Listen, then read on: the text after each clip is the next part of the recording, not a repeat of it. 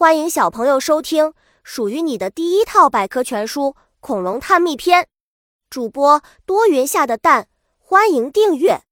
第零三八章：恐龙的运动。对于动物来说，每天都有各自的活动。当然了，对于庞大的恐龙家族来说，他们每天都在干什么呢？接下来，我们就去看看恐龙世界丰富多彩的生活。白天觅食。恐龙种类庞大，要解决的首要问题就是食物，所以恐龙们白天大都在寻找食物。虽然那时候植物茂盛，可对于植食性恐龙来说，要想填饱肚子，并不是一件容易的事。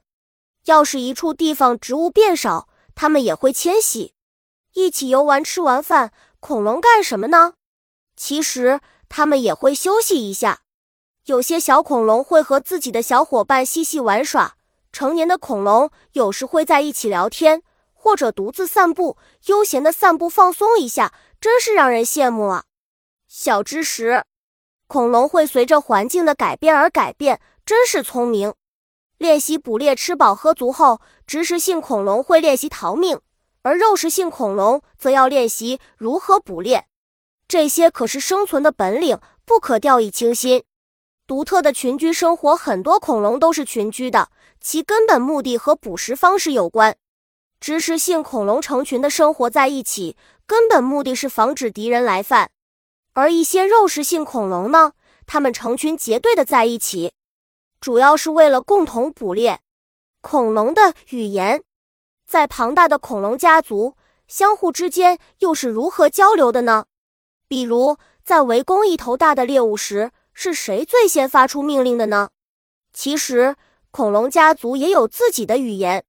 正是有了内部的信息交流，让他们能够一致行动。特别的声音，梁龙是有名的大块头，它能发出一系列与众不同的声音。可别小看了这些声音，它可是梁龙各自的联系方式。不过呢，这些声音很特别，能被自己的同伴感觉到。地面传播，因为这些声音是通过地面传播的。梁龙可以通过自己的脚来感觉相互发出的信息，这样即使相隔很远的地方，梁龙和他的同伴也能感觉到。厉害吧？小知识：鸭嘴恐龙通过头冠发出不同的声音，用以相互间沟通交流。梁龙一家分工合作，对于冷齿龙来说，最重要的就是分工合作了。因为他们总感觉不到安全，尤其是在赶路的时候，相互之间会各司其职，哪些盯着两边，哪些盯着前后，这样在发现危险的时候及时逃脱。好妈妈的慈母龙，慈母龙的孩子快要破壳而出时，慈母龙们都会站在窝边耐心等候，好像提前说好了似的。其中有些年轻力壮的雌慈母龙会在旁边警戒。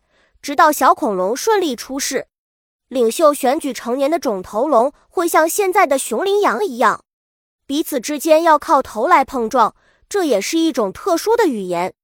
胜利者可以在群体中保持较高的社会地位，成为群体领袖。本集播讲完了，想和主播一起探索世界吗？关注主播主页，更多精彩内容等着你。